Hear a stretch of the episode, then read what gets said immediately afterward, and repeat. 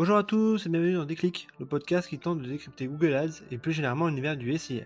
Je suis Jérémie Acos, consultant S I A depuis plusieurs années et j'aurai le plaisir d'aborder plusieurs fois par mois une problématique search. Sans langue de bois mais toujours avec bienveillance, l'ambition au cours de chaque épisode est de déconstruire les mythes autour de Google Ads, une plateforme qui vient de fêter ses vingt ans en partageant mes échanges, lectures et retours d'expérience. Chaque mois, je ferai le récap des différentes actualités du search et plus particulièrement de Google Ads. Dans ce quatrième exercice, je vous propose de faire un focus sur le Google Marketing Live deux mille vingt-deux qui s'est déroulé à Zurich. Comme vous le savez, j'ai eu la chance de prendre part à cet événement qui s'est déroulé sur un jour et demi. La première journée, on a eu droit à différents speeches de V P qui, pour le coup, n'étaient pas présents.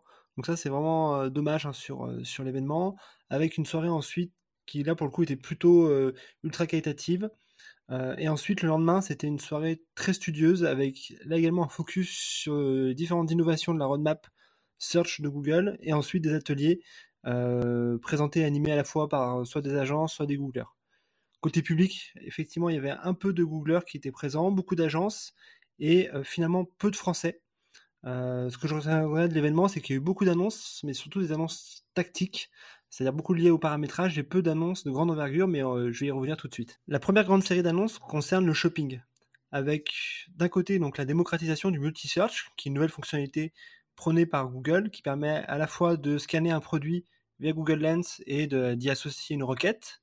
Euh, le deuxième euh, élément également qui était intéressant, c'est la présentation du one-click experience, c'est-à-dire que Google s'oriente de plus en plus vers une marketplace pour concurrencer Amazon, et euh, il sera désormais possible dans quelques semaines, quelques mois, bah, de pouvoir acheter directement en un clic sur Google. Troisième opportunité, c'est l'extension chat, euh, avec l'intégration également d'un chat euh, interactif directement dans les annonces. La quatrième euh, possibilité qui est également intéressante, c'est l'intégration de la trois D, notamment dans les Google Shopping.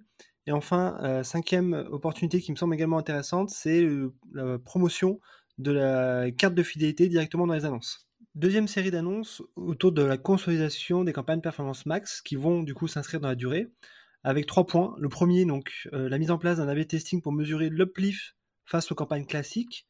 Le deuxième point, l'optimisation possible avec euh, pour objectif l'in-store. Et le troisième point, c'est le développement bah, de la partie recommandation et insight. Quatrième série d'annonces autour de la vidéo avec là également quatre points. Le premier, donc la possibilité de sponsorisation directement dans le feed des shorts de YouTube via Action Campaign.